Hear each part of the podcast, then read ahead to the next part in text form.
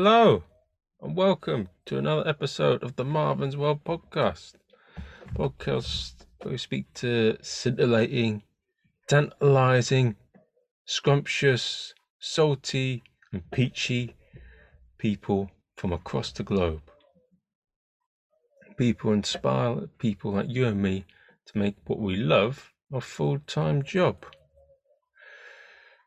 If you like this podcast, share it with friends, subscribe, give us a five star review rating on Amazon or iTunes. Now, today's real gangster and awesome guest is a brilliant Dominic Anglim. He is a comedian and actor from Ireland. He is, as you say, maybe an, an Indiana Jones of our comedy time. He's been to Spain. He's been to Ireland. He's been to New York. He's been to London. He, he talks about how he got how he got into acting. He talks about his experience of doing comedy gigs and music open mic nights, which are a nightmare to perform to as being his first gigs. he talks about, well, we talk about some of the pitfalls of emceeing and some of the joys of emceeing. We talk about the differences between the New York scene and perhaps the UK scene. We talk about his experience in Spain and how effectively how through a very unique circumstance he was able to master the language and how and how Spanish and English comedy work differently in terms of culture.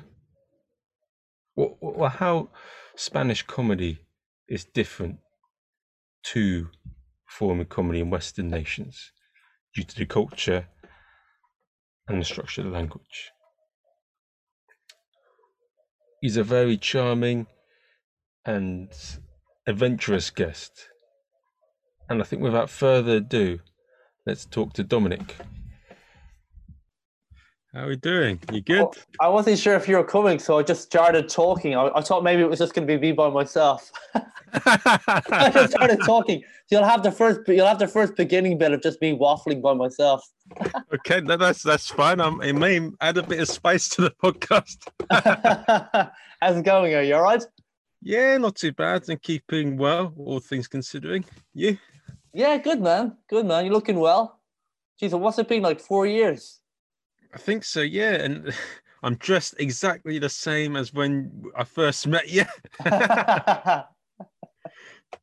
uh, what's it called? I was we were in uh, some bar in um, Liverpool Street, and it was called the Water Poet. The Water Poet, yeah, yeah, yeah. It was downstairs, and I remember it was summer, and it was so hot.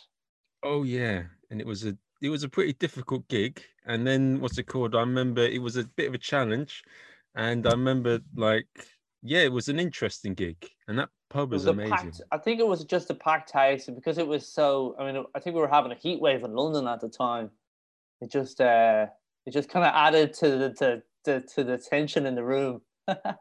Maybe, uh, but probably because I pr- pretty much bombed as an MC, though. I think. um, after I mean, after I remember, I think you had had had a few drinks, so you you weren't actually bombing as bad as he thought you were, but because you were drunk, you thought you were bombing. Oh right, that, that must be yeah, probably. I don't know. It was it was it was all right, but it wasn't. It could have been. Yeah, it was it was an interesting one. I, I love doing comedy. I love yes. doing comedy. Yeah. I mean, I mean, I think doing stand up and emceeing though, they're they're kind of different things in a way because I think with emceeing you gotta you gotta be there for the audience, whereas with stand up, you know, you can just go on stage and do your jokes and then you can just get off the stage. Whereas if the audience aren't replying and you're an MC, you have to stay up there with them and be like, okay, you know. So it's harder. I think being an MC is harder, you know. And and it can also be So I, I've I, I've been doing it for a while since we last met, and I've actually become better at that than being an act. And so Okay. It's but the thing I find funny about it is that with an emceeing, it's you don't necessarily need material. I mean, it helps, but I mean, effectively, your job is to to be like a presenter, get everyone all warmed up for the other acts, Exactly. and sometimes it can only take a little thing for the rest of the night. You don't really need to do much after that. Yeah, definitely. I mean, I think the the good thing about being an MC is, as you say, you don't necessarily need material. It's more about talking to the audience, and it's more about, you know, if you could build that rapport in the initial, you know, 10, 10, 15 minutes before the first act comes on stage, then you can keep going back to that one thing which you had a laugh with the audience about at the beginning, and that can be like a kind of a through joke. Yeah, I, I know exactly what you mean. It's funny you said that because a couple of weeks ago I emceed, and the first act did okay, and I it wasn't quite smashing, but I found something with the audience. I don't know. I was talking about different things. I said, "What kind of um, what kind of things you into?" You know, I, I like Yeah. a bit of what's it called, spring roll and chicken, and Yeah. like sometimes I put a bit of ketchup or like barbecue sauce.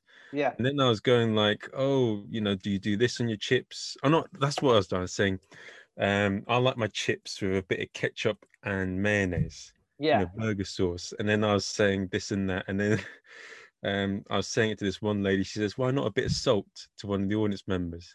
And then they went on and on. And I said, you know, a bit of peri peri sauce and some chicken wings and this and that yeah, and then like people started laughing when I said that, and then um I started going on a bit of Nando's chicken wings and all that, and then her, their friends were her friends were laughing, and then I asked why, and then she said, "Oh, because she's a vegetarian." Oh, nice, nice. So she was just totally joking, like, no, she, she it was she was proper true, and it was the thing about that. It doesn't sound funny when I say it. It's one of those things you'd have to be there. yeah, But once I said that bit there, the the night was they're all relaxed and happy and engaged and ready to have a laugh. And I literally nice. did not need to do anything for the rest of the evening. that's. I mean, that's an absolute touch when that happens. I think, but I think, I, I think the secret to emceeing is literally giving the audience an opportunity to express themselves, because you know what what can happen with a lot of comedians is they'll go on stage and they'll just talk. They won't necessarily ask any questions in their act, which is fine, you know, and that can be really funny as well. But if the MC doesn't ask any questions either, and the MC just goes, "Oh, this is an opportunity for me to do my comedy as well," then the the audience can just feel like they haven't really been listened to, you know, and um, they just they just they're not they're gonna give the comedians less attention. I think one of the things that most comedians do is they start off with the strongest material, which is probably when they're emceeing and they then do a bit of crowd, and which is probably the smarter thing to do. Yeah, I mean, but I, noticed it goes the other way where they just do all material with the emceeing, as you said. And I don't know. It doesn't feel like you're emceeing if you're doing that. You're not really hosting it. you're not really hosting. You're not really hosting. In fact, all you're doing is you're just another comedian. And, and like, you know, I, I don't mean that in a bad way, just another comedian, because obviously people have come out to see comedy. But um, I think improv is great for that, you know, because uh, like, you, you know, when you're hosting an improv show or when you're starting off with an improv show, you know, the, the compere will literally go on stage and just go, this is an improv show. We need your suggestions to make this show work. After three, I want everyone to shout out their favorite fruit. One, two, three. Let me hear you. And then people, the audience are just kind of going like, "Oh, what the what?" I'm going to shout something out here, and maybe like three or four people will will will shout something out. The Larry people, you know, and everyone else will be quiet. And you you know, you can go, you can build from that, and you can go on from that. And and by the by the the sixth or seventh request from the compere, all the audience is going to be shouting out, so that when the first improv game starts, the audience is like they want to be on stage, you know. And I think that's the type of audience that you want for a comedy show as well. You want to give people who had a shit day. Let me hear you. Me. You know who had a fucking good day. You know what I mean? You just give them a question and you give them an opportunity to shout, and that's Yeah. why people go to comedy shows. They want to let loose. They want to. They want to be. It's like when people watch things like Game of Thrones or Lord of the Rings. It's escapism. Exactly. exactly and they want to they want to sit in a dark room and laugh they don't want to be judged for what they're laughing at you know no it's and it's funny you said that um and what what do you think of being another comic though no um what's it how would you say um what would you say are the things that you need to do when you're getting on stage as a comic as a comic I think you got to do crowd work, even if the MC has done crowd work. I think you got to do a little bit of crowd work as well. Um, you know, not to the same degree. If you've had a good MC, then ideally the crowd is going to be warmed, warmed up, and you don't necessarily need to chat to them too much.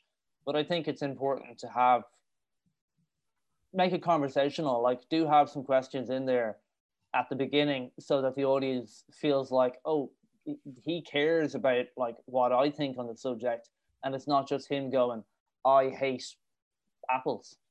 Do you know what I mean? Like, yeah, if if they if they if they think that you care, and you know you want them to care as well because you want to actually know what they think. Otherwise, it's kind of like you feel like you could just be doing it in a room by yourself. You know. A funny story. I want to see if you've actually had this. I found this one comedian who would think that he was doing really well and smashing a gig, yeah. But what he used to do is he used to do this. And he didn't look at the audience. And right. then like he would come back and say, I smashed it. But like the room would be really quiet. I noticed that and a lot of people would leave during his set. oh God. Delusional. Yeah, I don't know. I, I think I think comedy's a bit of a journey like that because I I mean I definitely had definitely had years when I started off where I was so bad. You know, I was going on stage, I was super confident, but I wasn't necessarily getting a lot of laughs, you know? but I, I, was having a great time. I was going up saying my stuff, coming off stage on cloud nine because I'd gone on stage and said my, you know, said my bit, you know. But um, I remember I was doing an open mic. It was a music open mic, but I was doing comedy at it. And the MC of the night, he basically just turned around to me one day in a pub and just said, "Oh, sorry, man. Like, you know, you can't do any more comedy on on the Thursday night." I said, "Why not?" He said, "Oh, people have been complaining." I was like, complaining. Yeah, yeah, yeah. The people have been complaining. I was like, you know, that's, but in a way, that's the kind of best feedback you can get because it's like, oh, okay, you're not funny. Like, you need to put some punchlines in it. You need to make comedy. You can't just go on stage and talk. Like, that's not comedy. You know, you have to get a some punchlines and b you have to pause and give the audience an opportunity to laugh. Because if you just go on stage and talk, like you could just be standing in a bar talking to someone at a bar. Do you know what I mean? yeah, it's it's um yeah, comedy's comedy's a hard journey. I mean, so is all creative arts. I mean, I think from you you yourself, like you've you've done a few different sort of things, haven't you? And you sort of have a journey into acting and comedy as a whole. Absolutely, absolutely. Like I um I started off. I mean, I started off studying. I studied theater first when I uh, when I well I, I did a I mean I did computers first, but then I went in and I, I studied theater when I was about twenty. It was supposed to be a, a four year course, but I did it for a year. I dropped out, um, and then I yeah I, I kind of went away from acting for a good few years. I worked in sales, various sales jobs, and then luckily the company I was working for went bankrupt, and I I had been teaching, and then my buddy was like, "Oh yeah, you should, you know, you should you should audition because they were it was like a theater company, and they were looking for um, storytellers to go into schools and do like interactive theater with kids." And uh, I was like, "Oh yeah, okay." And I hadn't, I mean, I hadn't been doing any any theater for years. I had done like an amateur play, but I hadn't really been doing anything for a long time. But my buddy basically said to the to the to the owner of the company, he said, "Look, he's really confident on stage," and that was that kind of got me in the door, um, with them. I messed up the audition, but then the guy saw me, or he saw a video of me or something doing like an open mic, and was like, "Okay, I'm going to give him a chance," and then yeah, kind of got in there. I did. I was working then in theater. Then I did that for like seven years, and it was. I mean, it was really really cool. I learned so much about stage being funny on stage, physical comedy, like without even talking, you know. Um, but yeah, I think, I mean, I, I do, I, I did love being on stage as an actor, uh, but I think I, it was it was all I was always going to progress to doing kind of film stuff and things like that because that was kind of where my uh, my passion lay from when I was a kid. You know, I always wanted to go into into film acting and and into filmmaking as well. Um, and the comedy thing, I mean, I was doing I, I started doing stand up in 2010 and I kind of I sucked at it. I really really sucked at it for about two or three years. Like I was terrible. Um, and then I went to the states. I went to New York in 2013, I think it was 2000, 2012. I was in New York, and uh, I, I just did loads of stand up when I was there, and I bombed a lot. But I really started to learn why I was bombing, and like I was, you know, I was really starting to realize how to bomb good, like how I could bomb but still get laughs, and that was, I mean, it was a massive learning. Like, especially like places like the Pit in New York, where you know you wait for like three hours, three hours for two minutes of stage time. So imagine like you're sitting there for three hours, and then at the very end you get two minutes, and you go on stage. You can't go on stage and tell a long story in two minutes because the audience the audience has got to be laughing within the first 30 seconds. Otherwise, you've lost them, you know? And um, yeah, it was just, I mean, it was just a massive learning curve. And when I got back from the States, that was when I decided to start putting on my own nights and start hosting. And actually, hosting really kind of made me as a comic, you know?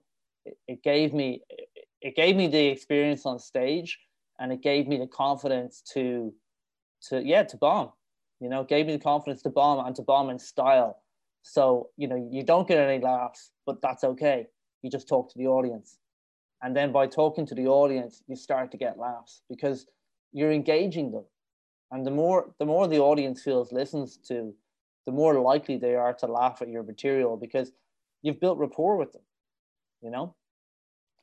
So yeah, I mean it was a it was a massive learning curve. And I, I was really lucky in Madrid because I knew, I mean, I I knew people because I had been on on the open mic scene for a few years before, being terrible at comedy, but being a kind of a constant on the scene. I kind of got to know some uh, some people who had bars and stuff, and started putting on my own nights. And um, I think one of the first open mics I put on, I, I somehow managed to get this nightclub that held like 300 people. And uh, you know, having having been in New York, I was like, oh yeah, I'll charge comedians you know, five euro to perform because that's what they were doing in New York. I put out the call and uh, yeah, like nobody came. I think five people came and they were all friends. And uh, there was no one else there. There was a staff of like 12 people working in the nightclub. There was five people there, you know, and that was the first and last time that I, you know, hosted in that venue. So, yeah, well, they still do that now. I mean, it's it's it's it's never. I think I think even after COVID, New York and LA being the hotspots they are, and yeah. America being, uh, you know, the UK, there is a bit of sort of sensibilities and a bit of hold back on certain forms of exploitation. But in America, there is no to and fro, there's no in between. It is a hundred percent capitalist. Yeah, and I think as well in New York, like because it's kind of like the mecca of comedy, New York, and then of course if you go all the way over to California, I mean, there is comedy in between, but these are kind of, you know, these are like the kind of the main areas that people want to perform. So they really, they really start to charge. I'm sure, sure people could do it in London as well, and probably and probably get people performing. I mean, the good thing about charging is that I, I suppose that you do get a bit of a filter for the performance that you're going to get up. Um, um, but yeah, like it's it's London kind of reminds me of New York in that, you know, what I love about London is, you know, you can go out and do comedy seven nights a week if you want. You know, if you if you can find the venues and you can get the I suppose you gotta get in with people as well. Um, there is options, you know, for seven nights a week to go out and do comedy, like that's that's exciting. As a comedian, that's exciting you know even if it's just an open mic somewhere where there's like two people in the audience you're still getting your stage time you know yeah that is i mean the thing the thing though with london one good thing is they run a lot of bringer gigs yeah but none of them are really paid to play uh, per se yeah There's none they they none. got rid of that it's it's it's when did they get rid of it no there was one with Now this is a sad story, uh, but Lions your- Den Comedy Club. Was that your night? No, no, no, I don't charge. uh, but not yet. Not yet, exactly. Why not? No. Um, what's it called? He he died, and then the Oh, people that took over decided to make it free. So that's Okay. that's the story. So, Yeah, I mean, I- mean, like, yeah. So like as an MC, so what? Like later, I mean, I I've, I MC'd for a good few years, and and later when I was MCing, we started to kind of like put the filter up about who was going to perform. So we started offering coaching. So we, we would cut, we, if people wanted to do comedy, we were like, okay, yeah, cool, but we'll hear your set first, and we'll give you some feedback on it and help you improve it, so that by the time they got on stage, you know, their their set was a bit more polished. And therefore, you know, we brought the, you know, we brought the value of the night up so we could charge in and people were willing to pay because, you know, they knew that the quality of comedy was going to be that bit higher rather than just an open mic. It was people who had been coached and people who had been, you know, and and, and, and through that we started to build a scene in Madrid. And it took it took years. I mean, now the, the comedy scene in Madrid is really good. There's a lot of uh, English language comedy nights on. Um, but like in 2013, there was no open mics for comedy. It was all music. Um, and uh, there wasn't there just wasn't that many people who wanted to do comedy, strangely enough. But no, I- not, yeah, there just wasn't that many people doing comedy. There were there were comedians, there were comedy nights, but they were closed. They weren't open. You know, uh, there was um, a group called Freshly Freshly Comedy, and it, they're not running anymore. But they they were the kind of like English language comedy group in Madrid, and they they had a show that they did every week, improv and stand up. But it was it was them, and they were a closed uh, team. You know, they weren't. It wasn't an open mic. So um, yeah, so that I, I think that kind of like protected. It kind of protected their show, I guess. Uh, but it also didn't really feed the community. It wasn't really creating a community of of performers. Um, I remember I was hosting a night around the end of 2013, and there was a guy in the audience, an American guy called um, uh, Ben Serio, um, an actor from New York.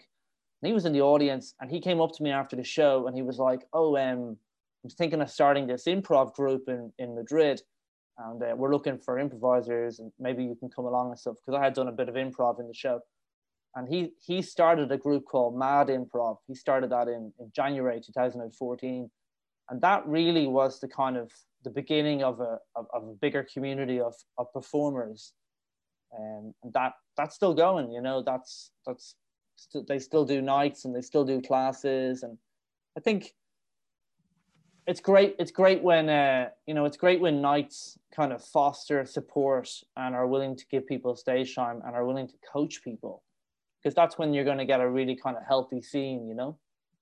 Um, London is massive and it's got so many nights, but there's also so many classes. Like there's so many comedy clubs that do classes as well, and that kind of feeds the industry and keeps it keeps it thriving. I think you know. yeah, but it's also um, so it also depends on who runs the course and where it's from because there is True. one particular comedy course that is a bit iffy. and I Really, will not mention who.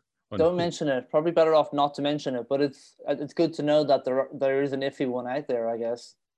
Um, but most, I think, a lot of them, if you're going for a select purpose, aren't too bad. Like Logan Mo, I'll I'll just tell you the good ones. Logan Murray is great. I did a course with Logan Murray in 2014, uh, a a comedy writing course, and it was, I mean, it was brilliant, absolutely brilliant. Yeah, he's he's incredible, and it was funny because I served him at Starbucks, and I said, "Are you Logan Murray?" And he said, "Why?" nice.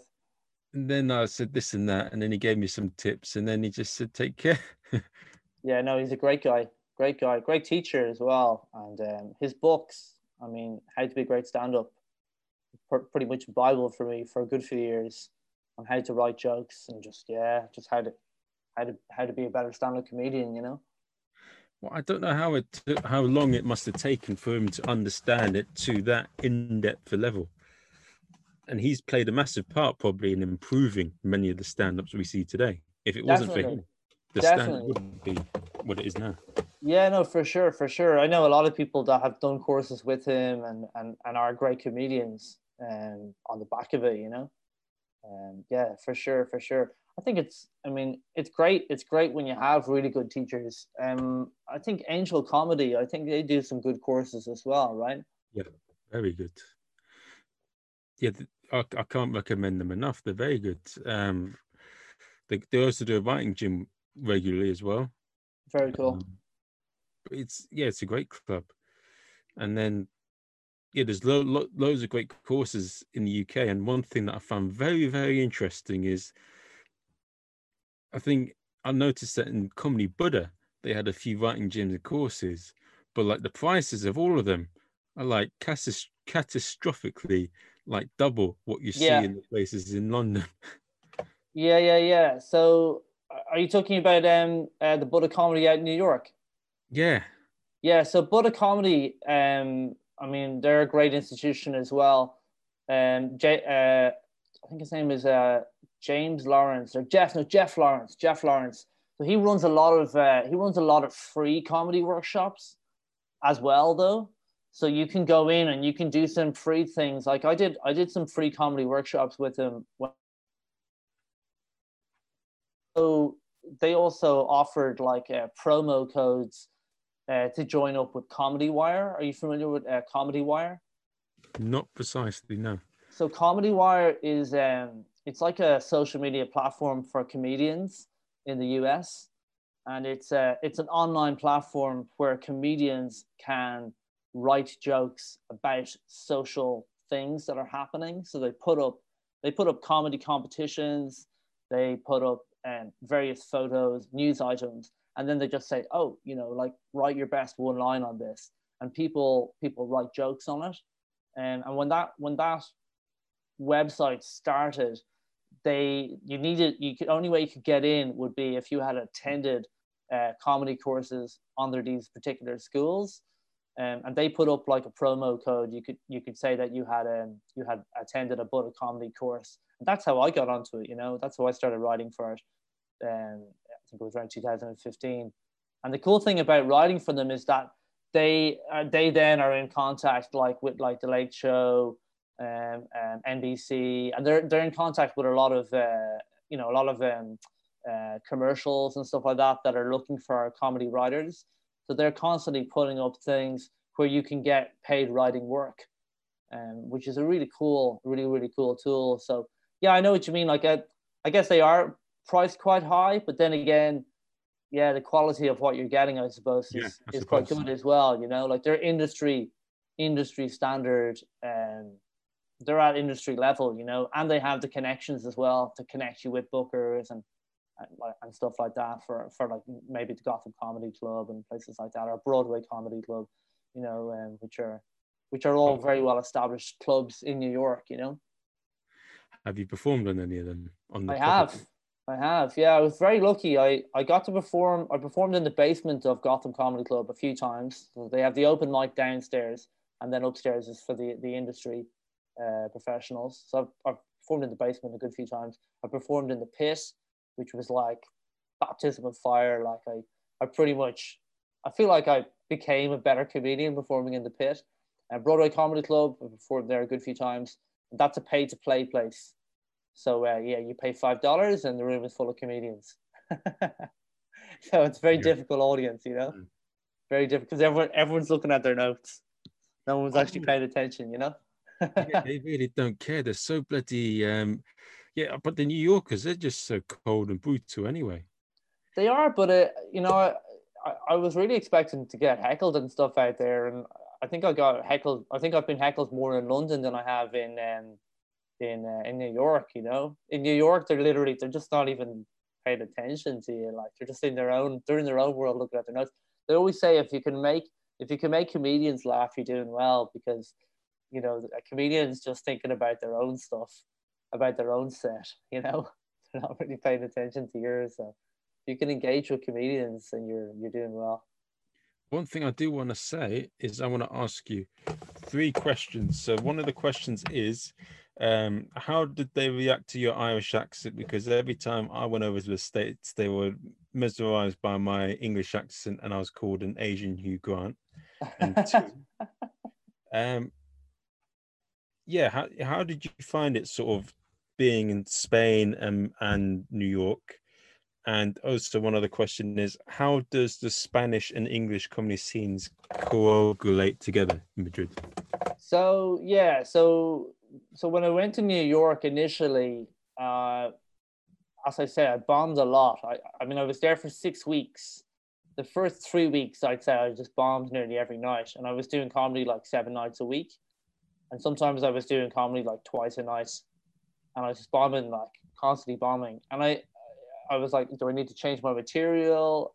I started writing a lot of one liners then because they're all about the one liners and, and, less about stories. And I was always a storyteller, you know? Yeah. Um, but um, the accent thing was good. I mean, it was good in that they're definitely interested because they're like, oh, this is a different accent, you know, this is interesting. but then, yeah, but then you know you got to bring the funny with that as well. You, you, can be interesting to a degree but if you're not if you're not hitting them with a one liner straight away they're just they're just going to lose interest. So um yeah I, as i say i started writing one liners over there which which really helped me to kind of you know get them on board and, and start getting laughs earlier on in my set which then helped if i wanted to tell a story i just knew i had to tell a much shorter story and basically get to the punchline quicker you know and to answer your second question about comedy in Madrid and doing comedy in English, by the way, I did comedy in Spanish when I was out in New York as well. Um, oh. Because there was a lot, you know, there are a lot of Spanish speakers in New York. In fact, the area I was living in, in Brooklyn, nobody spoke English. Everyone spoke Spanish. It was a, a Dominican Republic area, and everyone was from Dominican Republic, and no one spoke English. So that was kind of cool, you know. It was just going around speaking Spanish, and um, I actually managed I was able to get like really cheap fruit and veg when I spoke Spanish. I got like 50% off compared to when I spoke English. it's a good thing to know about. So they were but like, then, oh, you're one of us. Yeah, they just like, I mean, I mean, they were just like, oh, this guy speaks Spanish, like, it, this is the price. Whereas if you're speaking English, you pay like twice. It's just really funny, I think. Um, but yeah, in Madrid, like in Madrid, I think there's a really there's a really good uh, really good comedy scene in Madrid, Spanish comedy scene, like the likes of uh, Jorge Segura. Um, uh, he he runs a night in um, in uh, Vallecas, uh, Pueblo de, de, Vallecas, which is like a, kind of a little village on the outskirts of Madrid, really famous. And he runs an open night there. He also runs like the Madrid Comedy Club. They've got nights on in Madrid Center as well and so there's a lot of i mean there's a lot of brilliant uh, spanish comedians who kind of just like keep the keep the whole um keep the whole uh, comedy scene going you know? Uh, fernando fernando as well from sevilla friend of mine's uh, uh, husband. And yeah there's just loads of really really good spanish comics. So the crossover between the english comedy scene and the spanish comedy scene kind of it almost was inevitable but at the same time, it, it did take a little bit of time for Spanish audiences to start going to English comedy nights. And I think as well for, for English speakers to start going to Spanish comedy nights. But it did happen. And uh, now you do get a lot of uh, Spanish comedians performing in English and uh, English speaking comedians performing in Spanish, you know? And so there's a, there's a good crossover there now. There's a lot of bilingual comedy events uh, that happen as well um, like in um, Teatro de las Aguas.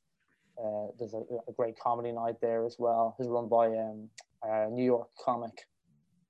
Um, so yeah, there's a there's a lot of you know a lot of really good stuff going on there in Madrid at the moment, and the crossover has happened. I think initially it was slow to begin with, but these things take time, and then over the years it just kind of got bigger and bigger, you know. And uh, if you go to Madrid now, like there's there's just a lot there's a lot going on between improv, between English comedy nights, and between Spanish and improv comedy nights. Yeah. How? So I want to ask you with the technical um, question. What so when you're writing a joke in English and when you're performing on the like an English and a Spanish show, Yeah. how do you adjust an English joke for a Spanish audience? make it more visual, put more actions into it. Like um, Spanish Spanish humor is very visual. It's slapstick. They love slapstick comedy.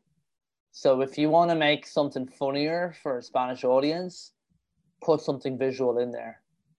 You know, a physical action behind what you're saying is going to get a, a much bigger laugh than just talking with no, you know, someone standing on a mic like this is never going to be as funny as someone who's like behind the mic doing all the actions, you know? That they absolutely love the actions. And I, I- I think all audiences do actually. Um, it's definitely, definitely something that I apply to when I'm doing comedy for, for any audience is, is to put actions in. Why does it work? Why would you say you need to move more of a Spanish audience to perhaps an English one? I don't think it's. I think it's just their type of humor. Like if you look at a lot of the the Spanish TV shows and a lot of the um, Spanish comedians, they're very. They have a lot of physicality to their acts, and so yeah. So I think it's just a culture, you know. It's just the type of the type of humor that's existed in Spain, and and that's why, that's why it's you know it's it's needed. Um, in my opinion, anyway. I mean, of course, there are comedians that don't do it, and they're very funny as well. You know. But the the structure. But one thing that's hard, I find interesting about languages is, like, it's not only do you have to know the words in that language, you have to understand the way it works, the structure of it. And so when you're telling a joke, I don't know if you're telling, I don't know, a ridiculous joke, knock knock joke, who's there, or what kill? Um, I like eggs because they're excellent. How would you deliver that in Spanish? And how would you have to alter the words and the structure and the way you deliver it? Well, I mean, you'd have to change the pun for a start because I mean, uh, for that example, for example, eggs are huevos, so huevo. So you'd have to get a pun with huevo. You know, I mean, what pun could you have with huevo? Huevo, huevo, huevo, huevo. Quaver. Um, but it would have to be a Spanish pun. Do you know? Quidditch. Yeah, in English, fine. But if you're talking about a Spanish audience, you'd have to get a Spanish, a Spanish word, which also meant, do you know what I mean? Like, uh, to get the pun, like in, in Spanish, you know? Um, but yeah, I don't know, like they, I mean, they, they really appreciate, they really appreciate when you go to the effort of doing something. Um, like I've got a, I had a Spanish, a Spanish bit that I used to do about um, having a dog and being in my being in a park with, with my dog. And uh, you know when i had the dog when i got the dog first you know my spanish was so bad but I, when i got the, the dog first i wanted to call the dog um, Pep, pepino pepino. Pepino means cucumber right? Okay. and uh, but it turns out it's also slang for something else in spanish right uh, so anyway, I was like, oh, pepino, pepino. But I, I, I- like when they shorten the words. When they shorten the words, it's like it would be pepinito, pepinito, which would be a little cucumber, right? Now I'll just leave that to your imagination. I don't think we need to say what it is, but it was slang anyway. It was slang for something, right? And I didn't know that, and so, but luckily, like like right before right before we were naming my dog, you know, my my girlfriend at the time, she was like, I don't I don't like this name. Let's go with a different name. So I was like, all right then. So we went with a different name. We we ended up by calling her Madra, which was a, a Gaelic word, which which just means dog. So we called our dog dog. But um I was imagining the scene, you know, of being in a park and being like, Pepinito, Pepinito, Beneki, Pepinito, aquí. And like um, you know, like uh just all these like um men just looking looking over. Uh, and you know that for them that's funny because you got the slang of the pepinito it's like it's a funny thing for them to to have someone in a park shouting out pepinito because in spanish pepinito is a slang for something else. So to, for me it's just to shout out that word in a park calling my dog that's funny to them because they they've taken this this word which has an alternative uh, an alternative meaning, and that's funny for them. Now, for you and I, I'm just shouting out a, a Spanish word. It's not funny. And even if I was standing in a park going, "Little cucumber, little cucumber, come here, little cucumber," even that's not funny because we're just like, "A oh, little cucumber, okay, a little cucumber." But for them, it is funny because it's it's slang. Okay, so let me write this down. And what? So, Pepinito. Pepinito so, or Pepino. Pepino. Now Pepino means cucumber. I don't know. I don't know if you've if you've gathered what it's slang for, but yes, I, I understood. Good, slightly. good, good. we don't need to say it. But let's keep it PG. Uh, but let's keep it PG. If you're not from Spain or Madrid or stuff like that, yeah, advice would you give to someone that's like trying to do a gig in Spanish and trying to like if they don't know the language and they need to understand the culture and they want to get themselves I would I mean I would definitely I would take just take a take a set that you're really comfortable with in English and speak with a Spanish person and, and get it translated properly and um, you know to the way people actually speak um you know get it translated properly. And then once you have it translated work out ways that you can put actions into it. Work out ways that you can do maybe do impressions or do do some sort of physicality with it. And that will um you know that will uh, will aid you massively for when you for when you go to do it. And then when you do want to go do it you know just uh talk to me and i'll definitely be able to connect you with some with some spanish some spanish uh, places that you can perform in you know one thing you may not think of, but I was one thing I thought might be quite interesting in some of these gigs. If you don't know the language, first of all, and you go up and you just go ahead and do it and go on stage, I want to. I'm not. I'm not going to try it in Spain, but I want to. I want to. Tr- yeah, it's something I want to try out because I'm sure if you do comedy in a language you don't know, yeah, there's going to be funny bits in it no matter what. Like you're going to stumble there could be. Things. There could be. I mean, Eddie Izzard did did uh, stand-up comedy in Spanish. You know, he did a set in Spanish. Um, he did take out notes on stage, which was, I mean, it, it, I didn't think that was funny, but you know, the audience. I don't know. It, it was funny. I mean, it was funny in that he was making an effort to do it in Spanish but it would have been funnier if it was just him doing comedy in English. I think you know. But I hmm. mean, fair play to him. His his his stuff that he does in French is brilliant, you know. And I'm sure yeah. he just was like, "Hey, I want to do it in Spanish as well," you know. Um, and it was, I mean, it was funny, and, and people did laugh and stuff. It, it was good, like. Um, but I think for the Spanish, they were just kind of going, "Well, this is really basic Spanish." You know, we want to, you know, we want to we want to hear something more advanced or I don't know that that was just my opinion but I, I mean it was it was it was pretty successful so. I would yeah it is it is an interesting thing with him. He's I mean he is a remarkable man but yeah remarkable I, man yeah definitely I've not seen. I'm not. I know there must be loads of comedians doing comedy in different languages, but I've not. It's not really advertised that much, and I don't see it that often where comedians do it in languages. And I want to see. Yeah, I think it's really. I think it's a really good idea to give it a go in another language. Like it's fun. It's definitely fun if you can. um If you can get if you can get it down where you're not making any grammatic grammatical mistakes, I think that's good because then the audience they're really gonna like appreciate like that you made the effort. And then on top of that if you can be funny it's like yeah you know this is this is good. This is decent like you know? Um, and Eddie Izzard did that like he he he had a really good set and it was funny. And I think when he took notes out I think he was it was a joke. It was like oh I need to look at my notes. But I think it was a joke.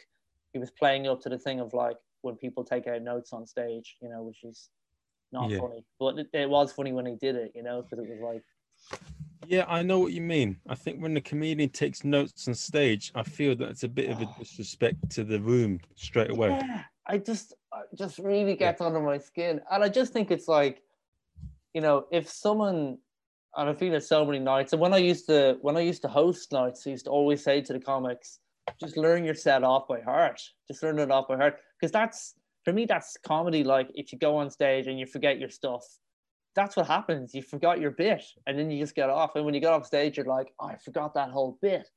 But that's that's live comedy. Like when you go on stage, if someone goes on stage and they take out their phone, just go go home. Like I don't want to see your phone on stage. The audience doesn't want to see it either. You know, uh, you do get people laughing and stuff, but I don't know. I feel like it's I feel like they're laughing out of kind of like embarrassment for the comedian though because like why why did you even go on stage if you had to Yeah. take your notes with you you're not ready if you have your notes you're not ready you know You know what? Yeah, I think that's true. I think because it's already you're disrespecting the audience the most. Like, are we not good enough to for you to do your best stuff? And if if you if you go in there, I think maybe also what would be funnier if you forgot your stuff. that is funnier that is funnier and that's what always happens people do forget their stuff all the time and they have to wing it they have to improvise and they do something and the stuff they improvise is not funny. And then they're like in their head they're like damn it i had this whole bit. But they can't show that to the audience. The audience you know the only thing that they can show to the audience in my opinion is the act. That's what you should be showing your audience is your act you know um i mean it's such a it's such a difficult subject to talk about because i think there's a lot of comedians who go on stage with a notebook and put it on a stool and go okay and they'll just start reading. And then they'll be like okay that this is another little bit. And I- i know that a lot of comedians do that and they think it's fully acceptable but i don't know. I just um i just don't. I just disagree with it. It's it's a funny thing. Yes. And one thing i noticed in a lot of comedians so i had a gig a couple weeks ago and one of the things for the night and maybe you do it as well. Yeah one th- he didn't necessarily do that well with the emceeing thing and like the thing i'm finding it difficult is sometimes you it's difficult to give feedback and tell them what they're doing wrong because people don't always take well to it of course so what I'm going to do for the next gig, next time I see him, is I'll speak to him after the gig and tell him what he did wrong for the gig before. So it's easy. If I tell him before, he may Yeah. get tense or a bit stressed. But so simple things he did was when he's talking to someone on stage and he's emceeing, the times he's done well, there was lively audience up for it. But Yeah. you're not always going to get that. Sometimes you're going to get people that are a bit timid. Yeah you definitely How to engage with them.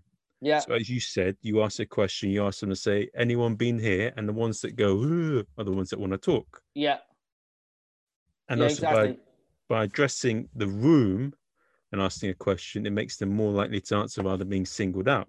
definitely definitely But what he did, he didn't really do much of that. He would ask a question. So, for example, if I'm saying, Oh, Dominic, you're wearing a nice shirt, and then they walk away. But he didn't sort of like go into it. Oh, you're wearing a shirt. It reminds me of when I did this or that, or this happened. Yeah, oh my God. yeah. duh, duh, duh, duh." And then you build something from it and yeah funny will happen. Uh, and then, yeah, he didn't do much of that. And then he got scared and nervous and he just carried on. But what he uh, what he could have done maybe was when he was nervous and a bit off put, maybe get some fresh air, sit down for a bit, then come back in the room, then think of something. And if that doesn't Yeah. work, go back, think of something. But what he did was he just and it just boom. And then what I noticed with the comedians on top of that, what they did was I just need to get my material out. I'm not here to make you laugh yeah but the whole point is you make them laugh. Like if you're not making them laughing, even if you've written the best joke and they're not with you, it's not going to work. But yeah a lot of them didn't see it like that. They just, as you said, looking through the notes, Yeah. and it's a bit like whenever you're performing, it's not about you; it's about the people watching. exactly it's No matter what level, open mic, low, whatever, you should be doing it to make the people laugh and enjoy it because it's the best feeling in the world when you perform on stage and you entertain them. If you're not doing it for that reason, why are you doing it? Yeah, no, I agree. I agree. I think um, it's a big responsibility to get on a microphone and talk because you're demanding people's attention. And if people give you their attention, people are like, okay, I'm going to listen to you for the next, you know, five minutes or seven minutes, you know, or 15 minutes or whatever it is.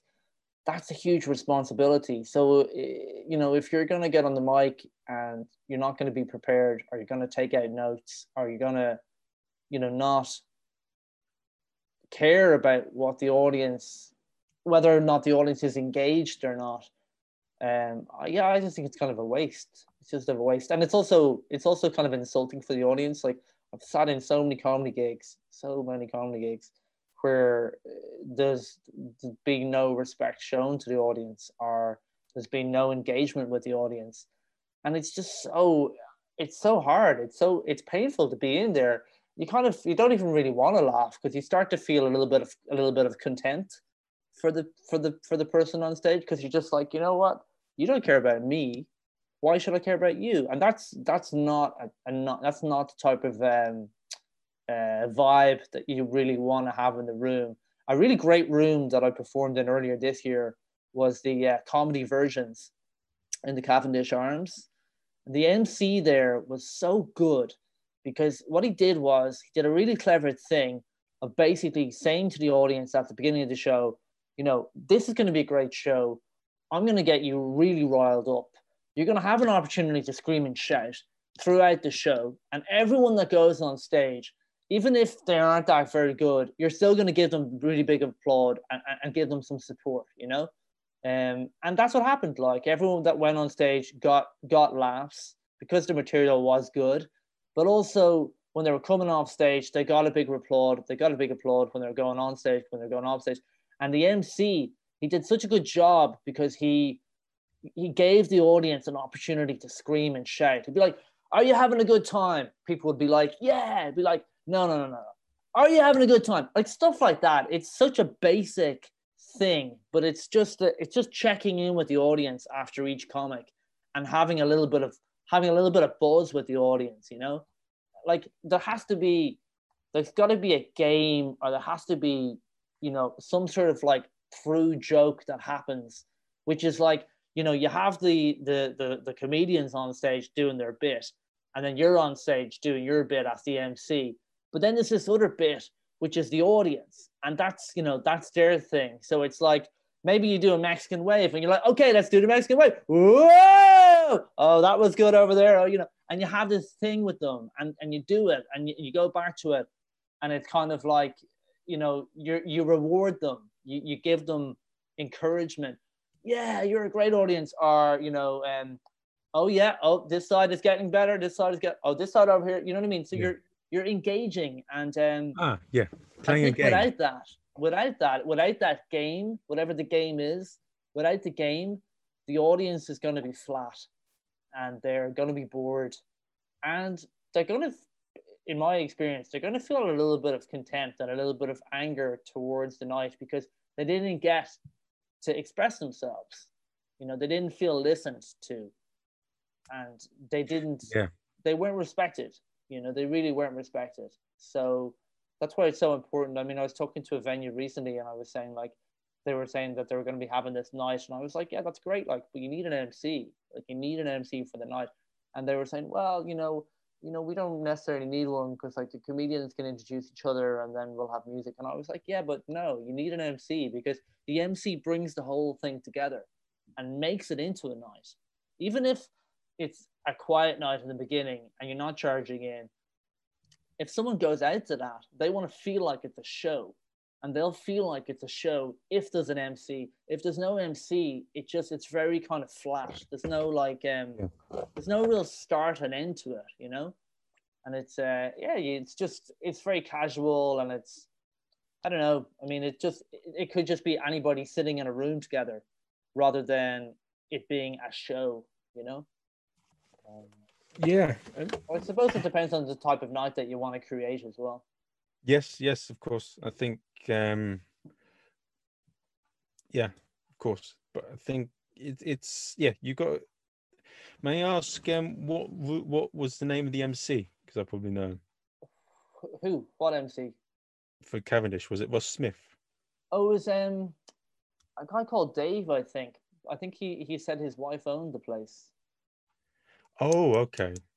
Yeah, yeah, yeah. Really, really good MC. I was very impressed probably probably one of the one of the best MCs I've seen so far in London. I have to say, he was he was really really good. I liked your bit. I liked your magic bit that you were doing. that's got that's got potential. You know, I'd say I'd say you've probably built on that. Have you? Uh, well, it's it's a bit sort of Tommy Cooperish, and yeah, like, that's good. I'm not, I'm not Tommy Cooper, so it's it's it's not the one thing. It's just something that happened across. So there's there's a lot of other things that I'm building around it.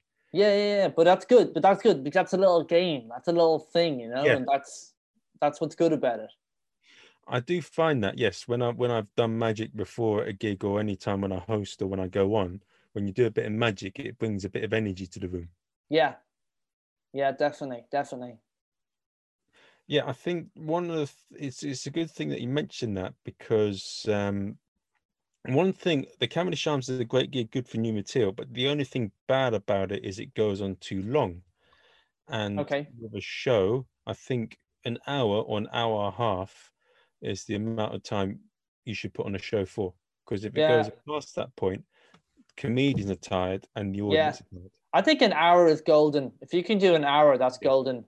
You know, you give people like three minute set or a four minute set, and that's good material. Like if someone could go on stage and do three minutes of good material, like that's that's fast. And uh, I mean, I love I love when um I love when a comedian gets off the stage and the audience is like they want more.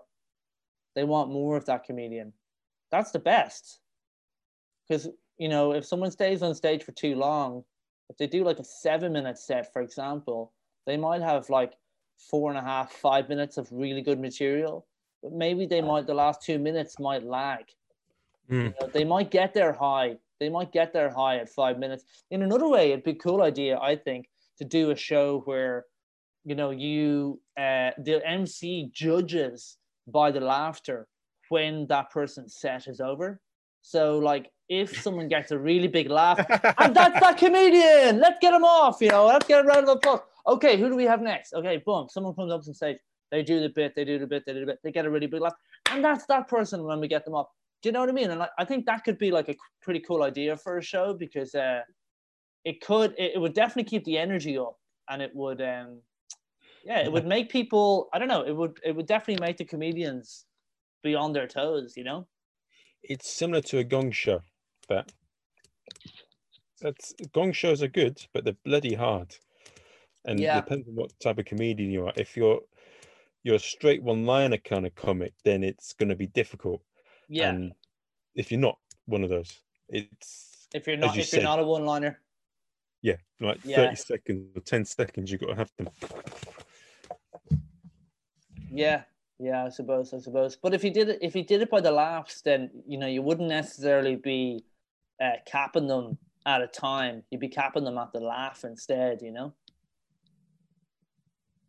It's an idea give it a go see what happens I, mean think I will give it a go. I different think I things. will give it a go. I'm, I'm gonna gonna find a venue and start hosting a night pretty soon. Oh, I just need to plug my laptop in. Sorry, Okay. second.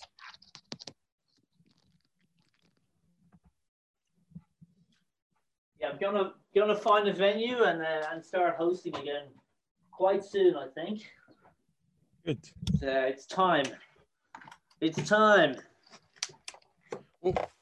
All very, it's all very well. Uh, it's all very well talking about these things, but what you really want to be doing is actually doing them. So it's, well, it's been a funny thing in a way because I found um, hosting easy to get back into because yeah, I just see hosting as like you're just chatting to people and interacting with them. Whilst Yeah. when you're doing a set, I don't know, just something about it puts a bit more pressure on.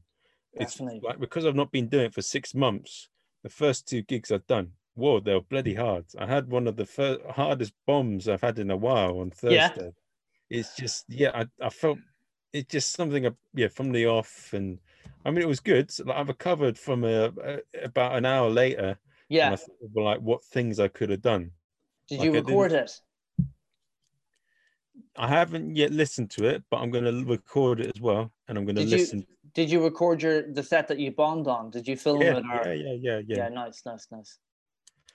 And I want to take apart what went wrong. But yeah, I think one of the things um, I think you pointed out on is that in comedy and emceeing, the a lot of the times, not with Mo, I think with a certain number, I think a lot of people don't consider the performing side of things, and there, there's a lot of sometimes, yeah, it's, it's a basic thing. You should be happy to be on stage, and your job is to entertain.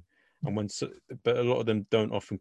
People some sometimes don't consider that. They're just thinking of, I'm gonna do this, and that's it. There's not more to it than that. Yeah, and I think you know as well. It's this, it's this whole thing of like, you know, if people go out to perform to do comedy as opposed to going out and getting paid to do comedy.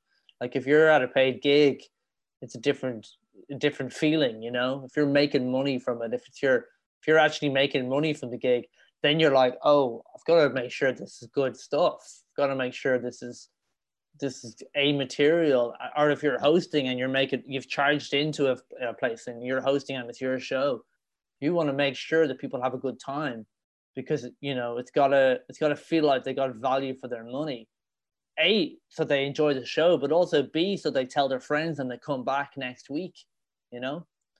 Um so that in that way i think you have to you have to be prepared to only get people on stage who you know are gonna, you know, um, fly that flag of, uh, of of professionalism, you know, and and and do do a good set, and not gonna go on stage and um, take for granted those uh, those minutes that you've given them, you know, because the more time the more time you can get on stage as a comedian or as a performer is that's that's that's just worth it's, it's worth it's it's uh, weight in gold because I mean every time you're on stage you're learning. Well, it's an interesting point you mentioned there because I noticed with um, magicians and other performing arts, they get maybe an hour on stage at a paid gig. Yeah. Gig, but comedians maybe twenty minutes. Yeah, yeah, and I mean they better be good 20 minutes. I know some comedians that do magic and stuff like that um, as part of their set. And uh, you know, it really, really works because the good thing about magic, as you say, is that you're creating this energy in the room. You're creating this energy. You can do jokes around it, or then if you do your if you do your set on the back of it, you know, um, you know, you've already got that energy there to play with. Something I've started doing, I mean, I've been doing it for a few years, is using uh, using music on stage. Like I, I play harmonica, and I like to do some harmonica in my act, and I find it's a great tool to create energy. As soon as I play some music, there's a bit of a buzz. It's like, oh, this is interesting. This is different, you know. Um, and you can work it into your jokes and everything, and it's it's just something. It's another. It's just another little element, you know. It's like Steve Martin going on stage with the arrow in his head hat, you know. It's just it's just another little joke to have with the audience, you know. One thing that I want to lead into, so like we'll talk about Spanish and the, about that little joke, and like New York. Um, how did you? How did you, did um, the Spanish take to you as a whole? What's the culture like over there as opposed to New York? How do the two cultures compare, and how do they compare with London? Well, I haven't done that much comedy in London since I've been here. To be honest, like I've only done, I've only done um a few. I did a few gigs in January and February, and then we went into lockdown.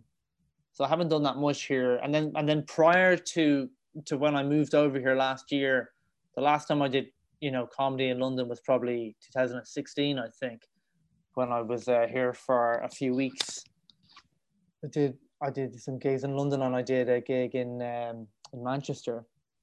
But so I haven't done that much Spanish comedy here in London yet. I would like to do some. I, I think I probably will get into doing some. Um, but uh, but the Spanish in, in New York it was really well received, really well received. And I did. I was in California two years ago. I toured California and I did a lot of uh, uh, comedy in Spanish out there and that was really well received as well. Um, they loved it actually. You know, they loved it because there's a lot of a lot of Mexicans in in California, and yeah, a lot of uh, South Americans in New York. There's a lot of Spanish speaking people in in the states. You know, it's really yeah. is the second language over there. I'd say that, and probably um, uh, Chinese or, or Vietnamese is probably one of the kind of, or, or even Korean as well really, really widely spoken out in the States, you know. Um, and I think when you can speak in another language in the States, you really are, uh, you're talking to, you're talking to another part of America that isn't necessarily always talked to in a comedy set.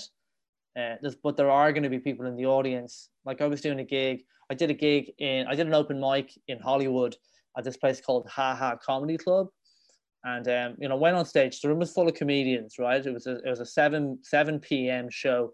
I went on stage and uh, you know I said uh, I said oh, I started off my, my set in Spanish, and I said oh alguien alguien hablas español and there was a guy in the audience and he was like, see, and I was like, ah, oh, donde, donde está? And he was like, Barcelona. And I was like, okay.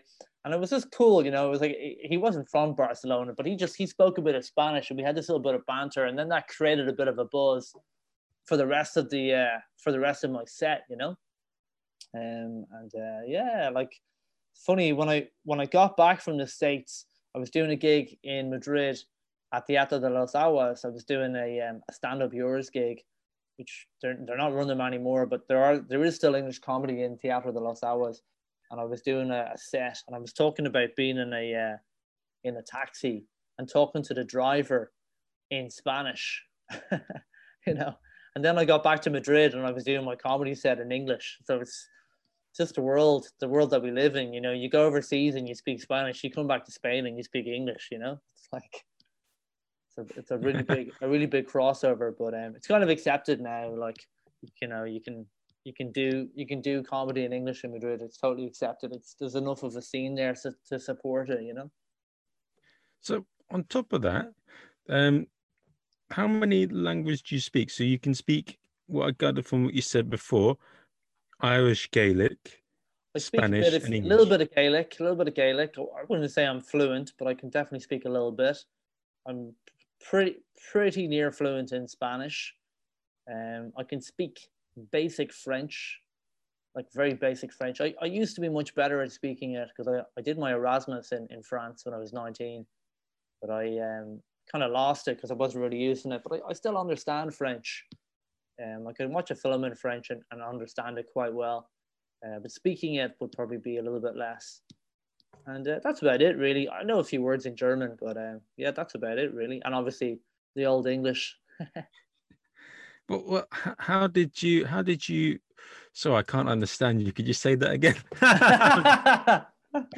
no um how did you um how did you how did you find the process of learning spanish and how did you get fluent in it hard. I mean, I, so when I went to Spain, I like I never I did I did French in school, and so when I went to Spain, I my Spanish was terrible. I was putting on all these accents and all the words. I was speaking Spanish with a French accent, which is the wrong thing to do.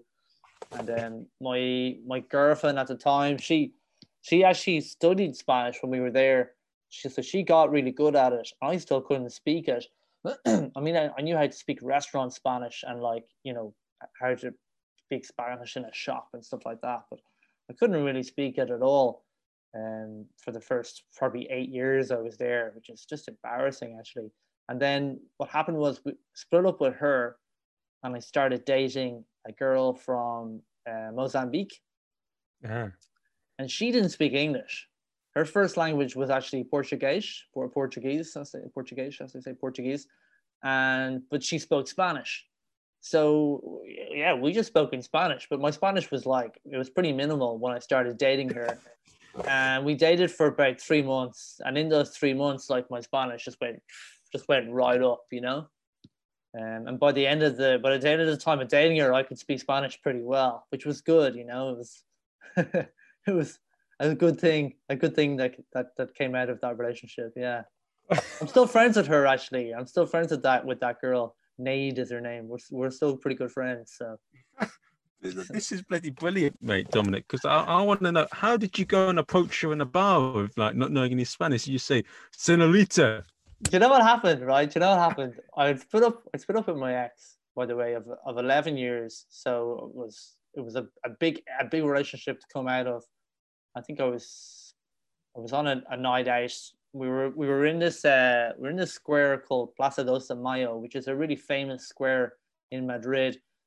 Traditionally, what would happen is a lot of people would hang out there and play music, and um, and, and do botellón, which is where you can drink in the street. But more and more, that's become illegal now, and now it's like totally illegal. But it used to be that the the, the police would look the other way, and you could drink in the street, and uh, there would be a bit of a party atmosphere. Like people would just hang out in this little plaza, this little square, and just drink and play music like all night long. Like literally, you'd hang out there. You wouldn't even go to the pub. You would literally get cans and just sit out because it would be, you know, it'd be so hot in Madrid. You could stay all night. And uh, so anyway, I was out with a friend of mine, and yeah, I just, I just saw her like sitting on a wall. I was quite ballsy. I said to my friend, I said, "Oh, like I really like that girl," and he was like, "Are you gonna go talk to her?" And I was like, "Okay." So I went over to her, started talking to her in my broken Spanish, and she basically was kind of ignoring me and was like, you know, not really interested. So then I started talking to her friend who spoke English, and I was like, oh, yeah, you know, where he's from and everything. And so then she was kind of warming to me a bit more. And then I ended up just like walking with them. Like we were all, they were walking somewhere else. So me, my friend, her friend, and her, we all just went for this walk, kind of like around the city. And I was talking to her friend, and then I was kind of talking to her as well. Um, but I was talking to her friend in English, and then I was talking to her a little bit in my Spanish. And then at the at the end of it, like they were going one way and we were going the other, and I just was like, "Hey, you know, can I get your number?" And she was like, "Oh, okay." So she gave me her number, and then we we met up, we met up, and had our first date about a week later. And that date was probably the funniest thing in the world because, yeah, like she didn't, she spoke a little bit of English, but like very little, and my Spanish was just like zero, you know. So we just, yeah, we somehow we somehow communicated and yeah, just kind of went from there. It was it was quite a cool, it's quite a cool little um, little relationship actually. Yeah, it was really really good. It's really good time.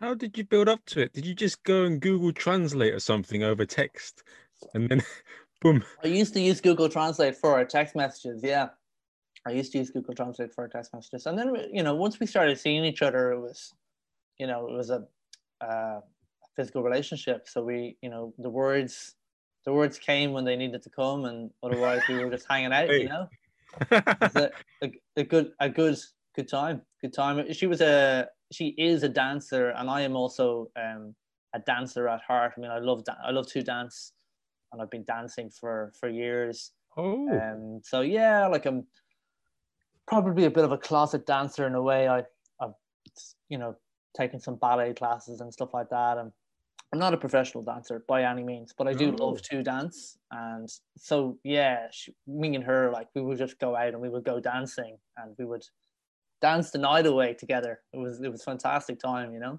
oh, Yeah, yeah. So that was a really good, really, really good, really, really good time. But she was so patient with me because she, her Spanish was really, really good. And but oftentimes we'd be talking and she'd be like, she would say something and I would be like, oh, no entiendo esa palabra. I don't understand. I don't understand that word. And then she'd say, oh, oh, that's that's because it's Portuguese. And I'd be like, oh, okay. so she would she would speak to me in Portuguese, and I'd be like, oh, what are you saying? She'd be like, oh, I'm speaking Portuguese. "Oh, okay. So I was probably learning a bit of Portuguese as well without even knowing it, you know? well, they're both very similar languages, aren't they? I hear because one of them says if they learn the other one, they often learn the other. Yeah, I mean, she she she said that she picked up Spanish like really quickly just from knowing Portuguese. I mean, she her Spanish like people always said to her, "Oh, your Spanish is so good. Like, where are you from?" And she'd be like, "Oh, I'm I'm from Mozambique, you know, but my I, I, just I just know it because I know Portuguese. I don't know if ever I hear Portuguese, I'm all, I can always recognize it and stuff. I'm like, oh yeah, Portu- Portuguese, Portuguese. And then sometimes I say to people, ah, Portuguese, and then they're like, yeah, and then they're like, oh, hab- habla Portuguese, or what? I don't even know how you say, do you speak Portuguese? But it's something like that, and I'll be like, no, hablo español, pero no hablo Portuguese. But I can I can kind of like you know talk a little bit. I think it's a little bit like Italian as well. People are whenever I hear Italian speaking, I'm always I can kind of understand them because I speak Spanish. But um, there's a lot of um, there's a lot of false friends as well, where there's words that sound like one thing but actually mean something else. You know.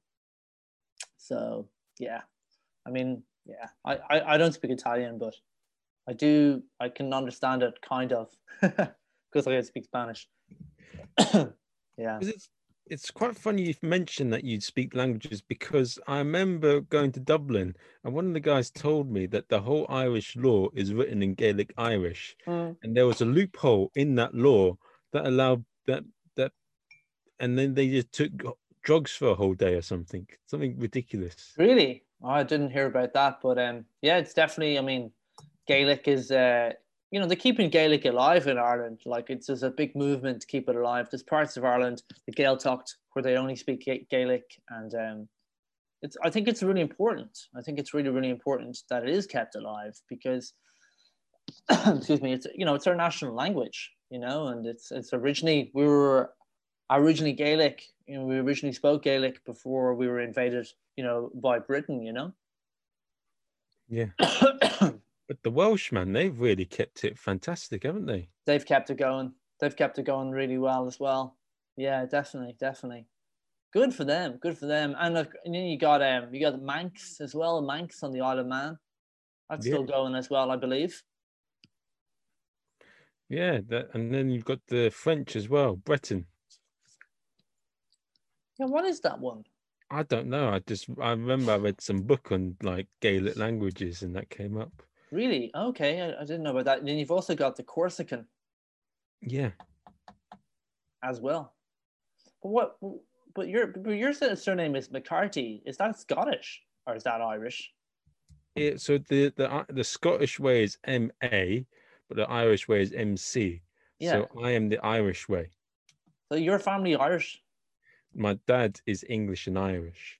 That's so cool. his his um his so my dad's from Liverpool yeah. Uh, my and my grandmum was from English Liverpudlian.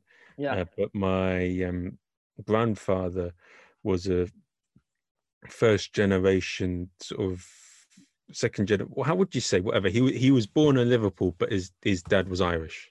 Oh wow. Okay. Cool. Do you know what part? McCarthy's are from Cork, I think. I'm not sure. Cork. I don't okay. know. I don't know what region, but I know there's a isn't there a part of Ireland where there's a lot of McCarthy's. There is, there is, yeah, definitely. But there's McCarthy's all over Ireland as well, you know. I've not met many McCarthy's. I I've, I've spoken to a, one or two, and like I said, "Oh, I'm McCarthy," and they're like, "So what?" And then I, spoke, I had an Uber driver who had the same name as me, and then but in in LA. Oh, brilliant! Marvin. I said, "Oh, Marvin's a cool," and he said, "Yeah, you're right, Marvin." and if some Spanish American, and yeah, it was fun. Uh, to be honest, I, I I've got a thing for Spanish women. I think they're gorgeous. Hey, well, you gotta. I mean, you gotta you gotta meet some then and and, and date them. I guess.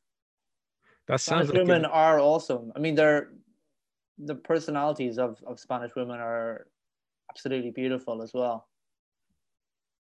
What do you mean by that? I just mean that I just mean that Spanish people are just lovely people. They're so warm so warm hearted, so open. Like their personalities are so open and just like, yeah, they're just very loving, very nice people, very good people. Spanish people are very, very good, very good. Such a warm, it's such a warm uh, country, you know. I think, um, yeah. I mean, I've only ever had positive experiences with Spanish people. You know, only ever had positive, and I lived there for 15 years. Bloody hell. That's why yeah. that's why the English keep moving over there. yeah, it is. It is.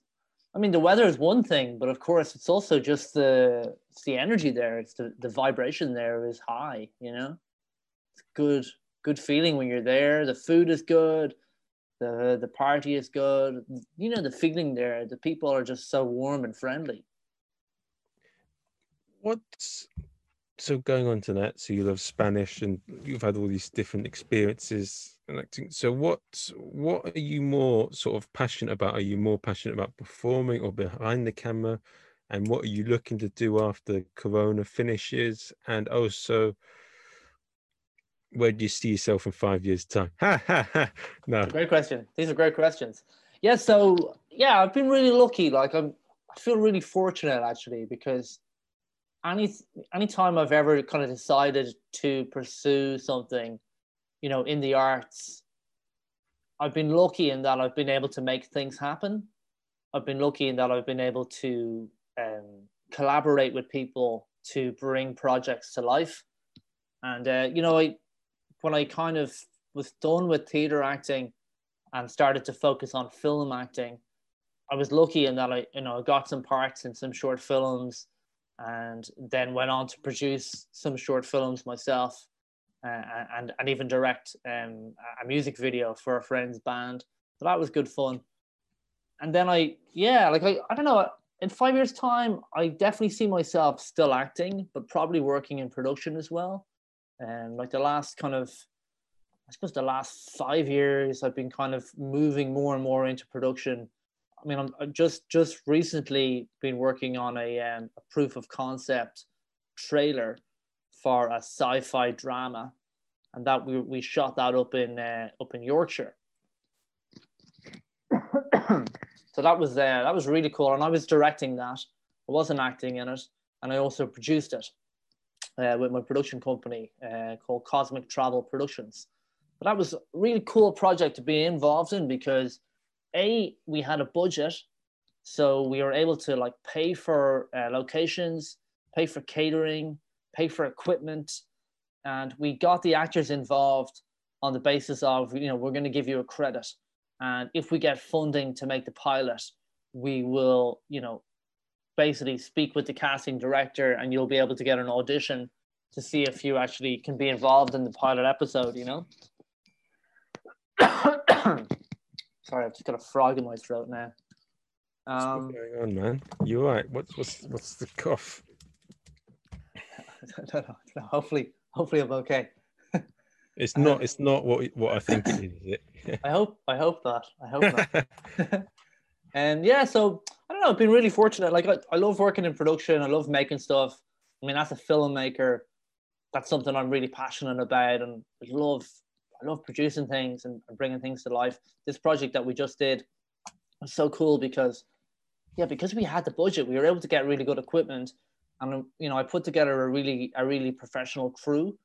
Um, so yeah, really happy with what we've made. We're in post production at the moment on it, but the initial rough cuts, like they look so good. They look so so good.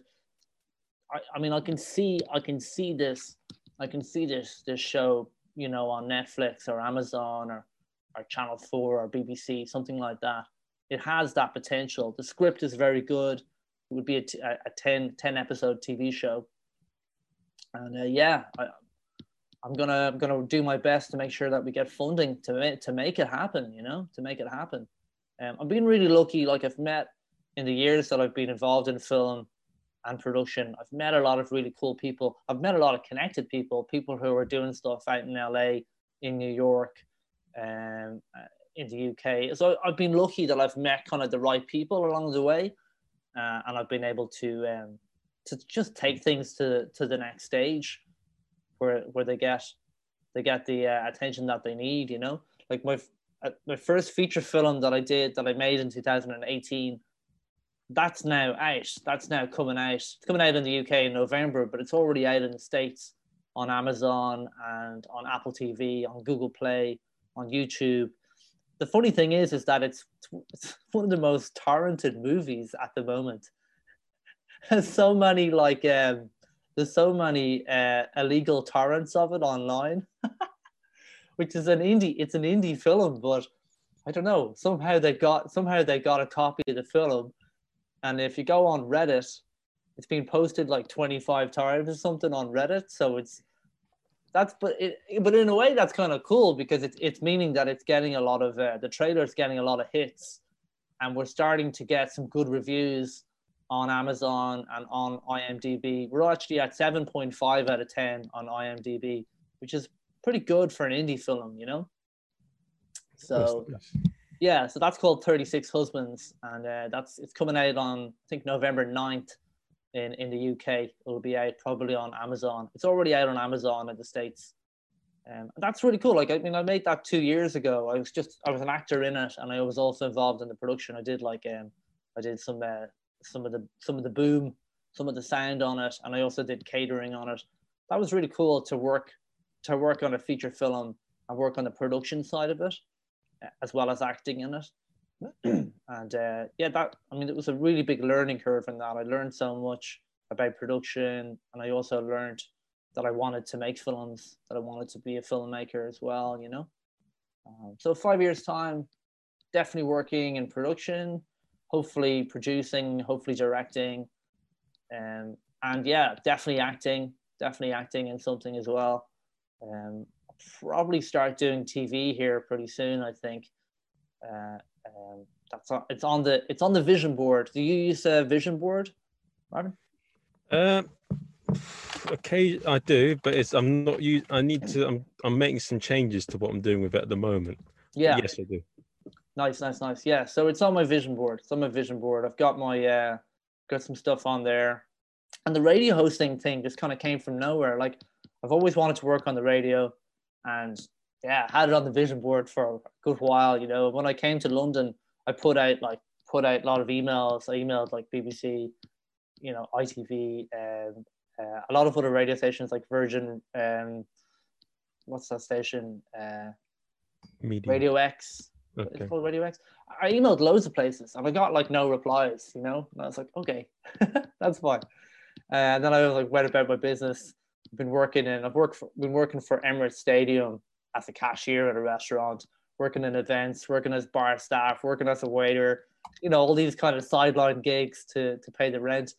And then, yeah, just out of the blue, got an email from from Relaks Radio, and they were like, "Oh yeah, are you still interested in in the work?" And I said, "Yeah, definitely." So now I'm doing an internship with them, and it's fantastic. Like I've already done, I've already done six shows, interviewed six people. I'm on I'm on air like twice a week. I'm doing the three month internship with uh, with with the promise of a job at the end. So, I mean, I'm still kind of pinching myself over that, you know, like I going to be Oh, on. You, you're working for the radio. Yeah. Yeah, Oh. yeah. nice. don't really know I quite know how it's happened, but um, yeah. So I'm doing well. I'm doing an internship initially for three months, so I've I've three weeks done, uh, but they've said at the end of the three months that they'll offer me a job. So yeah, it's amazing. It's amazing, and that's London. That's what I love about London. There's so many opportunities here to kind of to do what you want to do if you're prepared to hustle and uh, put the put the put the work in. You know. Yeah. That's the good thing about the West. Um, what's it called? There are, there are sort of three more questions I'm going to ask you, Okay. and we got to head. I'm going to head off. Of, I've got another interview around one o'clock, but yeah, just three questions. Um, No worries. who is your hero, and what is a quote you'd like to live your life by, and what advice would you give to your younger self? Okay, these are great questions. Great questions. Okay, so who's my hero? I would say my hero in comedy is probably Billy Connolly. Uh, yeah, he was probably the first comedian that I just kind of discovered as a child, and yeah, I, I think he was the first comedian that I actually wet myself. Like I actually pissed my pants laughing at when I was a child. yeah, so that yeah, he's definitely my hero, and I think he's done so much for comedy and so much for the art of storytelling in comedy, which is something I'm really interested in as a storyteller. So yeah, he would definitely be definitely be uh, my hero. Uh, what was your other questions? Um, what is a quote you'd like to live your life by, and what advice would you give to your younger self? Okay, so quote that I live my life by is definitely uh, Oscar Wilde. Life is too important to be taken seriously, and I think that's uh, I think that's a great quote because um, yeah, when things are really really hard and really really difficult, I think it's great to be able to laugh at it, life, and great to be able to go out and do some comedy. You know, that's why I love comedy because I think life is hard most of the time, but you know, you got to take the rough with the smooth, and you got to be able to go out and just have a laugh and just find the funny, find the funny in the tragedy. I think that's pretty much how I live my life, how I've always lived my life, and how I think I always will live my life. Advice to my younger self would probably be um, don't take things so personally. You know, uh, yeah, don't take things so personally and keep going. It gets better. You know, I think I when I was younger, I struggled a lot, especially growing up in Ireland. It was quite it was quite a rough upbringing in Dublin.